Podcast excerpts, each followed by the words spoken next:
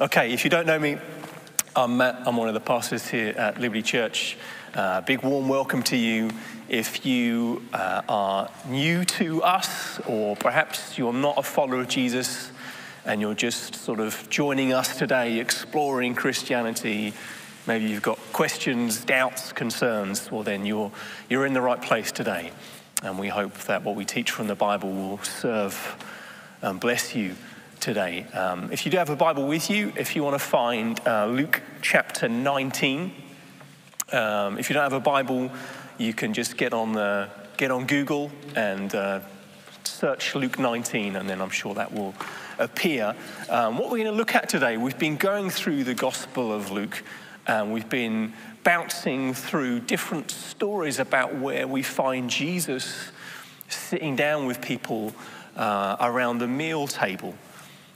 Been learning a little bit about who Jesus is and his love for us through these stories, which appear numerous times through the book of Luke, and been using it as a bit of a vehicle for us to explore some of the big themes, some of the major things in Luke that the book is trying to communicate to us.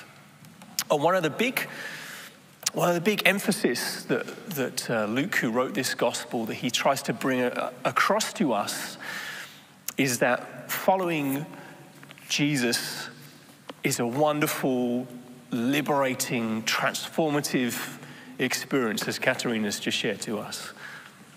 And following Jesus is also a costly thing. It's a dangerous thing. Luke writes this in chapter 9. Jesus said, "If anyone would come after me, let him deny himself, take up his cross daily and follow me. For whoever would save his life will lose it. Whoever loses his life for my sake will save it. What does it profit a man if he gains the whole world and loses or forfeits himself?" Following Jesus will turn your life upside down.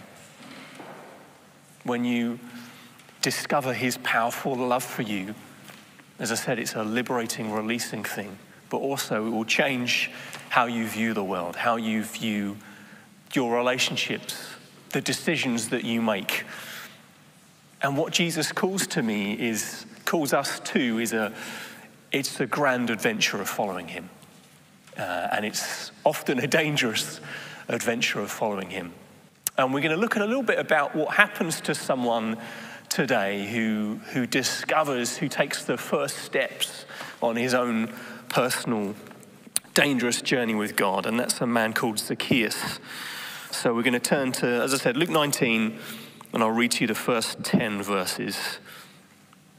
It says, "Jesus entered Jericho and was passing through, and behold, there was a man named Zacchaeus. He was a chief tax collector and was rich. And he was seeking to see who Jesus was, but on account of the crowd, he could not because he was small in stature. So he ran on ahead, climbed up into a sycamore tree to see him, for he was about to pass that way. And when Jesus came to the place, he looked up to him and said to him, 'Zacchaeus, hurry and come down, for I must stay at your house today.' So he hurried and came down and received him joyfully. And when they saw it, they all grumbled, 'He has gone in to be the guest of a man who is a sinner.' And Zacchaeus stood and said to the Lord, 'Behold, Lord, the half of my goods I give to the poor. And if I have defrauded anyone of anything, I restore it fourfold.' And Jesus said to him, 'Today salvation has come to this house, since he also is a son of Abraham. For the Son of Man came to seek and to save the lost.'" Jesus, we thank you that when you come into our lives, we can receive you with joy.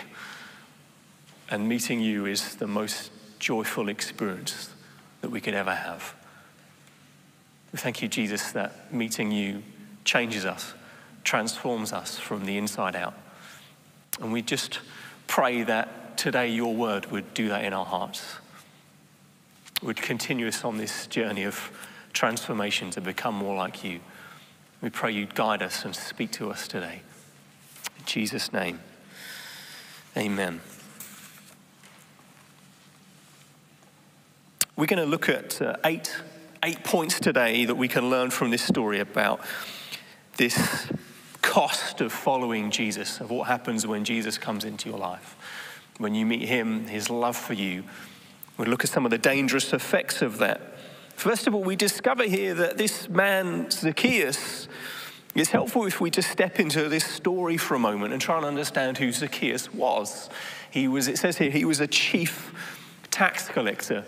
Now what that's telling us, if you were reading this book 2,000 years ago, to be a tax collector meant you were a baddie. So to be the chief tax collector, and it also says he was rich. Put those three things together.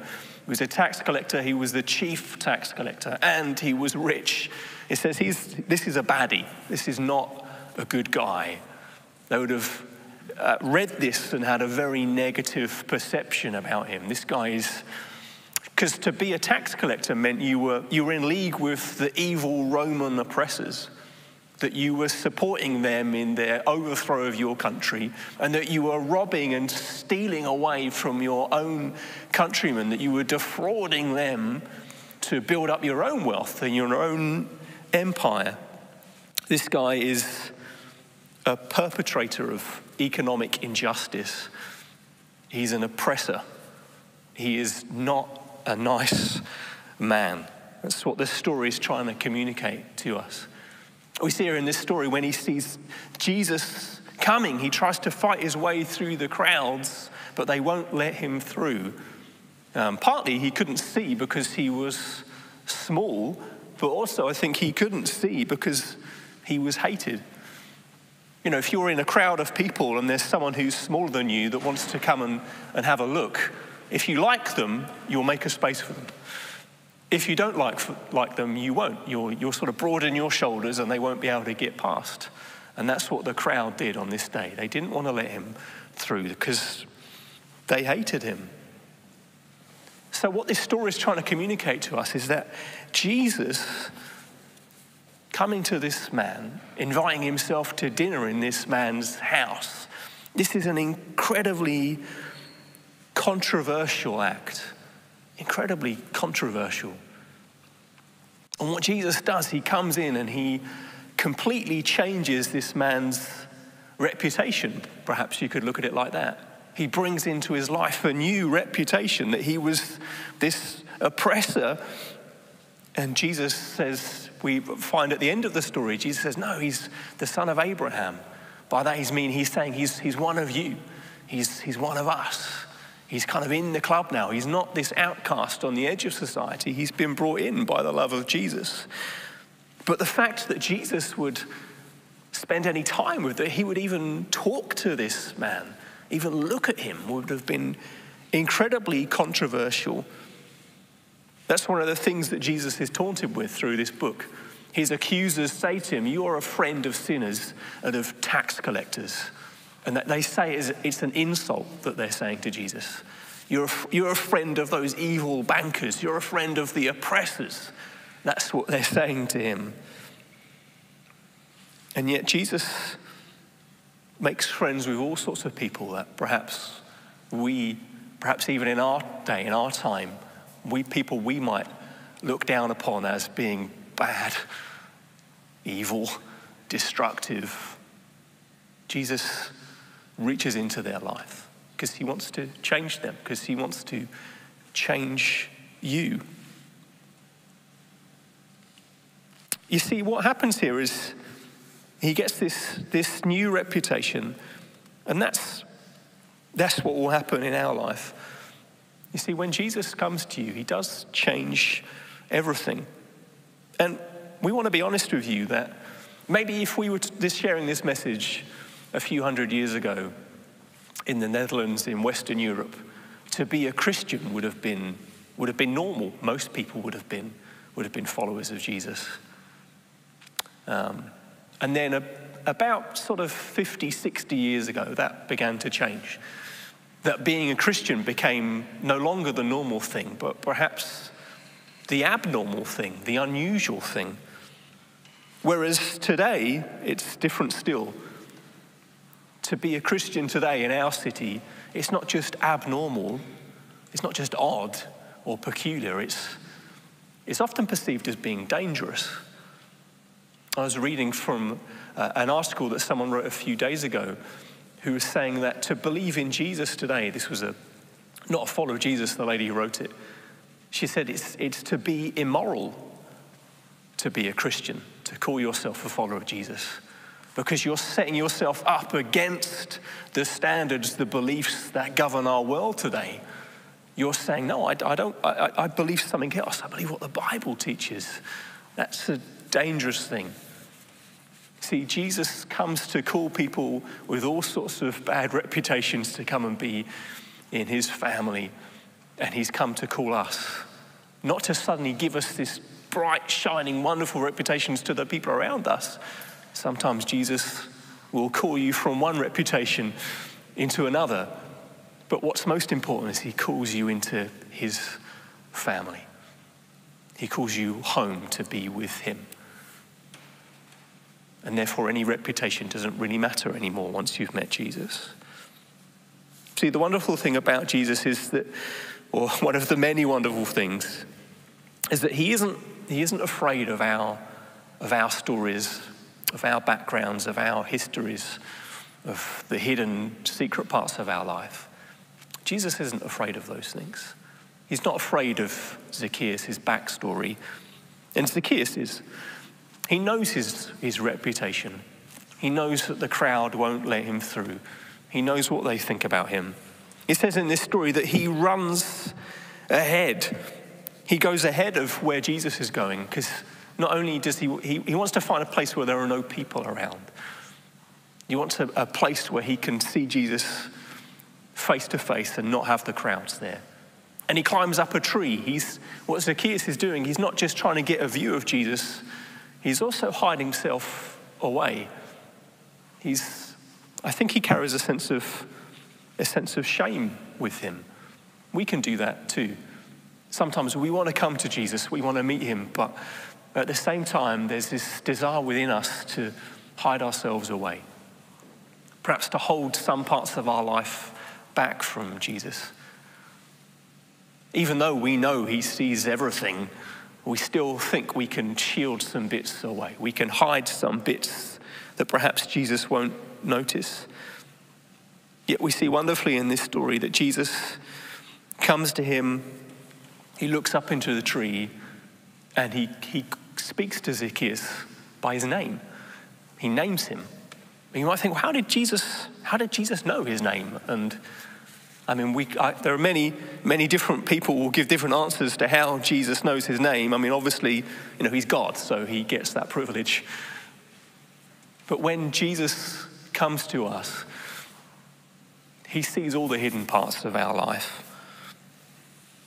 He sees all the bits that we don't want to admit to, the things that it would almost feel dangerous to admit those things to anybody, let alone the Son of God. And yet Jesus sees those things, and he calls us to come and be with him. He calls us down from the trees where we've hidden ourselves away. He calls us to come and be with him. And most wonderfully, he even calls us, and then he invites himself round for dinner. If you're a follower of Jesus, he's already come into your life. He's already invited himself to come and live in your heart, to make his home within you. He sees and knows everything, and yet he still loves you eternally. And if you're not a follower of Jesus, you too can know that powerful love today. He's not afraid of your story. And one thing I love about this story is that one of the ways that Jesus' love spreads is through the gift of hospitality. We see that again and again as we go through these different meals. It's a fairly obvious theme that sticks out, is that through these different meals, again and again, we see reconciliation taking place. We see Jesus ministering to the poor, the outcast, the sinners, the tax collectors, and calling them home. I read a wonderful book last year called The Gospel Comes with a House Key by Rosaria Butterfield, and she said this: the hospitality turns enemies into neighbors and neighbors into friends. To open up our homes, open up our lives to other people, not just opening up our homes and lives to Jesus, but to the people around us as well, is a dangerous act, because we expose ourselves when we do that. If you're a parent, when you bring your family to church or you take them out into the world, you can as much as you can marshal the kids, put them on their best behavior. But when someone comes into your home, they see your family life as it really is. They see the ups and downs of it.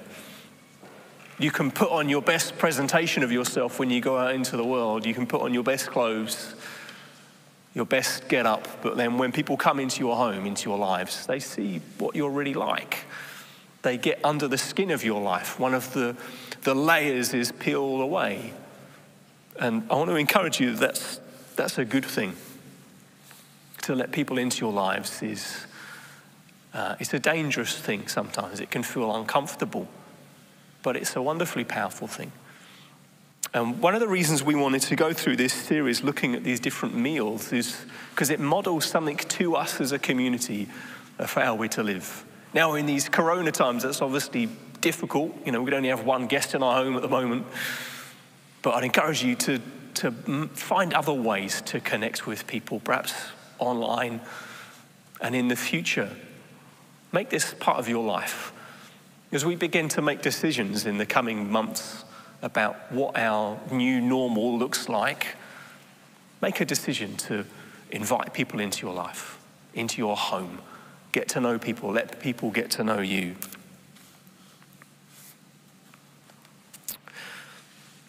The next thing here is that Jesus, his dangerous love, it brings joy. See, what happens here in this story is right in the middle, verse 5 and 6. They're kind of the pivot, the heart of the story. It's where it's leading to. It's Jesus coming and calling Zacchaeus down from the tree, inviting himself around to his house for a meal. But then also Zacchaeus' response. It says, so he hurried and came down and received him joyfully. See, I love how that talks about Zacchaeus there, that he hurries down from the tree. I don't know if you've ever tried to hurry down from a tree. It's actually quite hard work. If you've ever climbed up a tree, going up it is the easy bit. You know, you just grab branches, pull yourself up, and the higher up you get, the more you can feel your heart pumping, but you can do that part quite quickly. But hurrying down from a tree is quite hard work. So you either do one of two things. You sort of fall or jump, which is often just the same thing. So I don't know where it says here that Zacchaeus hurries down from the tree. In my mind, I'm seeing him just throwing himself off one of the branches. I don't quite know what it looked like. But the heart response here from Zacchaeus is, no matter the shame that perhaps he was feeling, no matter that he's considered an outcast by society, he hurries down to come and meet Jesus, to invite Jesus into his home. And I want to put to you this morning that perhaps for some of you watching this, maybe that's what you need to do. It's important sometimes to come and ask questions of the Christian faith, to study, to try and understand it, to go on things like the Alpha Course, to learn more about Jesus. It's important that we get into this. You can get into the Bible intellectually. You can study it. You can learn it. You can learn about what it means. That's an important thing to do. But there comes a point where you just need to hurry down the tree. And that's a dangerous thing to do, to to commit, to say, you know, this is dangerous, this is costly, but I want to take up my cross. I want to follow Jesus Christ. And we can do that because it brings us joy. It says that Zacchaeus received him joyfully. See, we don't want to lie to you. If you're watching this and you're not a follower of Jesus, we'll be honest with you that following Jesus is a dangerous thing. It is a costly thing, that it will transform your life, perhaps in ways that right now you prefer it not to, but it will. But with that comes tremendous life-giving joy, hope, peace. That meeting with Jesus will change your life for the better, 100%. There are so many people in our church family that can just testify to that wonderful truth. So I'd encourage you today, if maybe you're on the fence, you're just not decided, just commit. Maybe send a message to a friend, say, I'd love you to pray with me. Perhaps we could just, you could call up on WhatsApp or something and say, can we just pray? I want to know Jesus. How do I do that? Find a fellow brother or sister in Christ, someone who can talk you through how to do that. And not only does following Jesus bring joy, but what then seems to happen in Zacchaeus' life and what happens in our life is that when we receive that joy, it creates a joyful obedience that comes with it. Once we've accepted Jesus in our life, once he's accepted us into his family, then comes faith. When we've discovered the love of Jesus, then comes obedience to him. And obedience, following Jesus, that's a dangerous thing to do. That's a costly thing to do sometimes. One of my heroes when I was growing up was a Dutch believer called Brother Andrew. You might have heard of his story. He wrote a book called The Bible Smugger, and about 50, 60 years ago, during the height of the Cold War, God gave him a heart, a compassion for people who, because of where they lived, weren't able to learn about Jesus, couldn't even get their hands on a Bible. So he started smuggling Bibles into Eastern Europe, into communist Russia, because he wanted people to discover the life-giving power of Jesus. So some of his friends, they found different ways to get into these communist countries, and they would load their car up with Bibles, the trunk of their car. They just fill up with Bibles and then drive in. He prayed a famous prayer once where he was coming up to the border, the crossing patrol, and he just prayed to God very quickly, Lord, make seeing eyes blind, because he wanted them to open up the trunk of his car and just not see the Bibles, which wonderfully is exactly what happened. Again and again, he would get into these countries that were, it was illegal. There was no way he should have been able to get in, but by the grace of God, again and again, he found a way through. And he's got a wonderful story of just simple, practical, straightforward obedience when it comes to following Jesus. And he said this, he said, that's the excitement in obedience, finding out later what God had in mind. That's the excitement in obedience, finding out later what God had in mind. You know, so often Jesus will call you to do things, or you'll read things in the Bible that in that moment don't make sense. They just won't make any sense. Or they seem so reverse of what the culture around us is telling us to do, or what even our friends are telling us to do. Just doesn't make any sense. But there's an excitement in that, because when you take those steps of faith in Jesus, later on you'll discover, oh yes, there were so many promises to be had. Joe and I have been on that journey in our lives many times. Normally for us, it will come around giving away money, where we'll feel God will call us to give money away to the church. And sometimes we've given away just amounts of money that have seemed important to us, money we've saved up for holidays or other things, and we've just felt in different moments God prompt us to say, just give that away. And you don't know what God has in mind in those times.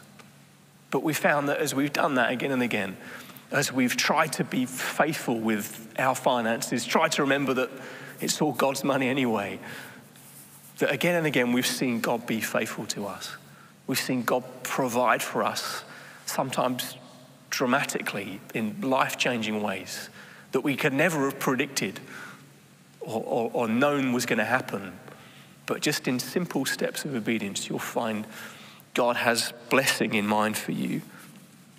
And the secret to doing that, the secret to living in obedience to Jesus, which sounds like a dangerous, scary thing, is there's no technique or practice or ritual or habit or life skill, although those things can be helpful in following Jesus. But really at the very heart of it is just falling in love with him and just joyfully knowing his grace in your life.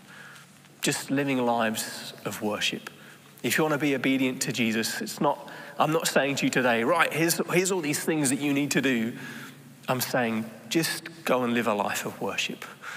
Just go and enjoy him. And as you do that, you'll find he'll call you to do sometimes scary things, sometimes dangerous things. And as you do that, you'll find blessing in that, as happens with Zacchaeus' life. Because what happens here is it says Jesus has called him down from the tree, and then Zacchaeus says, "Behold, Lord, the half of my goods I give to the poor, and if I've defrauded anyone of anything, I restore it fourfold." Now, if you try and do the math around that, it doesn't really make any sense. He's going to give away half his possessions, and then if he's defrauded anyone, he's going to then give fourfold back to them. And when you start thinking about what that looks like and do the sums, the maths around it, it doesn't really quite add up. I don't really know how that works. I mean, I'm not very good at math anyway, but he seems to struggle with this. But what it's depicting to us is this isn't a prescriptive piece of text. This isn't saying you become a follower of Jesus and then you give away half of all of your stuff and you pay back fourfold. That's not what this passage is trying to tell us. What it's getting across to us is that when you meet this transformative power of God, it will change your heart. This is a heart response from Zacchaeus. He's received Jesus' love, and I just want to give it all away. And that's what will happen for you when you meet with Jesus. And it's a dangerous thing. Generosity is a dangerous thing. And the book of Luke is full of all sorts of encouragements again and again where Jesus says some really radical things. You can just go back one chapter and read about how Jesus meets this rich young ruler and tells him that he needs to sell all his possessions and give them to the needy. Not just half, everything. Now again, Jesus isn't being prescriptive, saying you have to do these things to enter the kingdom of God. He's not saying that at all. What he's doing is, again and again, Jesus challenges the idols in our life. He says in chapter 16, you can't serve God and money. You just can't. You just need to make your peace with that. You can't serve God and money. But you can use money to serve God. There's nothing wrong with being rich. I know there's many people in this church who they want to be wealthy. They desire it because they want to give it away, because they want to serve the kingdom of God by making lots of money and then throwing it back into his kingdom. That's a wonderful way to live. And when you meet Jesus, his love will fuel generosity in your life. Okay, we're coming to land, a few more to go. Next, when you meet Jesus, when you encounter his dangerous love, what happens is it deals with injustice. See, you could read this story and the way that I'm explaining it to us and think, well, hold on a second. Jesus loves the tax collector, this evil oppressor, but what about the people that he collected taxes from? What about those people? What about the people that he was oppressing? You know, if he was an instrument in this abuse of power, of creating economic injustice, then what about those people? Which is an important question to ask. A part of Jesus' mission statement, he said in Luke chapter 4, that he quotes from Isaiah, says, "The Spirit of the Lord is upon me to proclaim good news to the poor." That's the message that Jesus came to bring. Good news to the poor, to the outcast, to the lowly. We read you just have to turn back one chapter into chapter 18, where Jesus meets this poor, vulnerable, blind man and gives him sight, restores his dignity, helps to bring him out of his poverty. And in this story as well, by Jesus meeting with this man and then the man deciding that not only was he going to give half his possessions to the poor, but he was going to restore fourfold. It's those two key words there, gives and restores. What that's telling us is that Jesus sees the injustice, maybe even the systemic injustice in this city of Jericho, and he's seeking to transform that. But he does that by starting in the life of one individual. And that's how Jesus wants to bring his transformative power into our society. That's how he'll work to get rid of injustice in the world around us, as he breaks into the life of people like me, people like you, and changes our hearts. That all of a sudden we want to give and restore. See, we've got to be honest about this. We look around the world around us, particularly in the last year or so, and there are so many horrific stories of pain and injustice. And there's all sorts of narratives and stories about why that is. There's so much anger and hate around us. And it's important that we recognize that injustice it's sin. I know if you're a Christian, that might sound obvious to you, but that's often not the way it's described around us. It's not called sin, it's just called injustice. But it's sinful. And what sin does is sin corrupts, both personally, but then by corrupting people personally, it then corrupts society around us, and it could even corrupt systems around us. And Ephesians 6 adds another dimension into this conversation.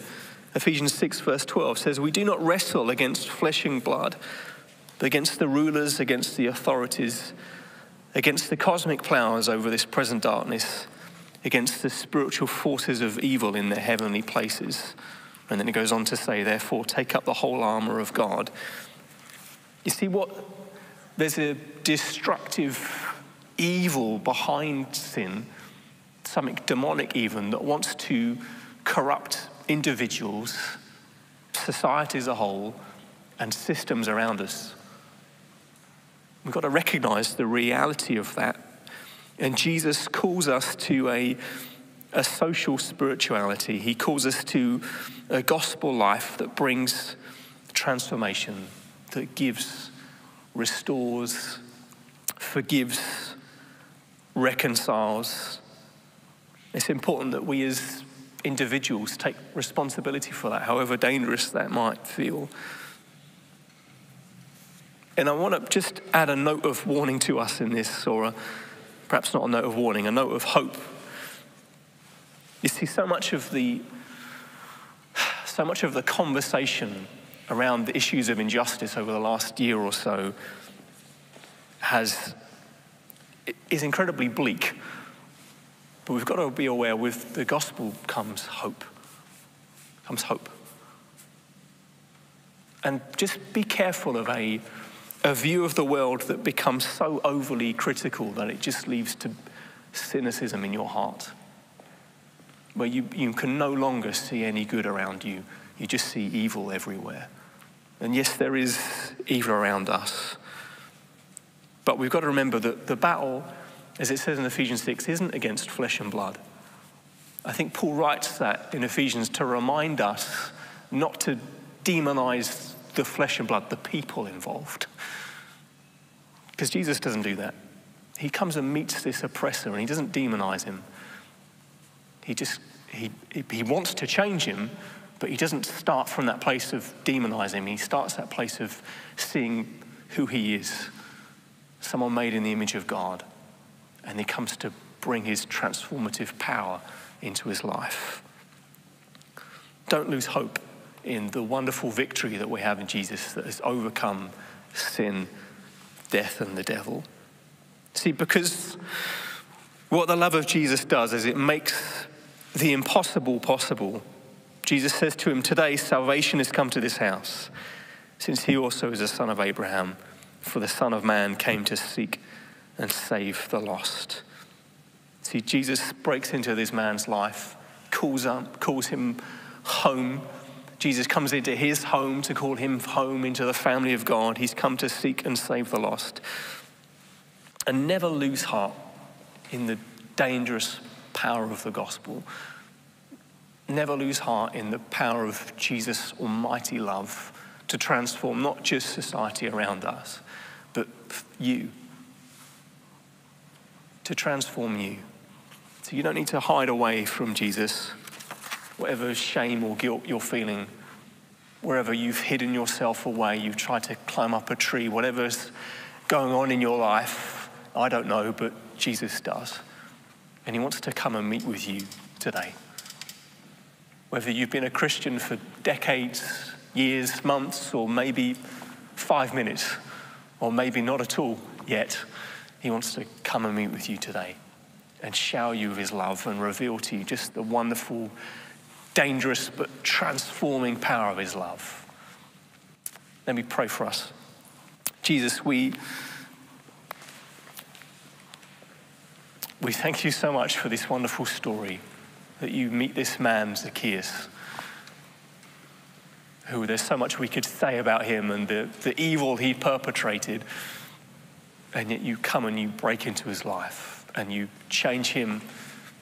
You kickstart a change in that city of Jericho, the society around.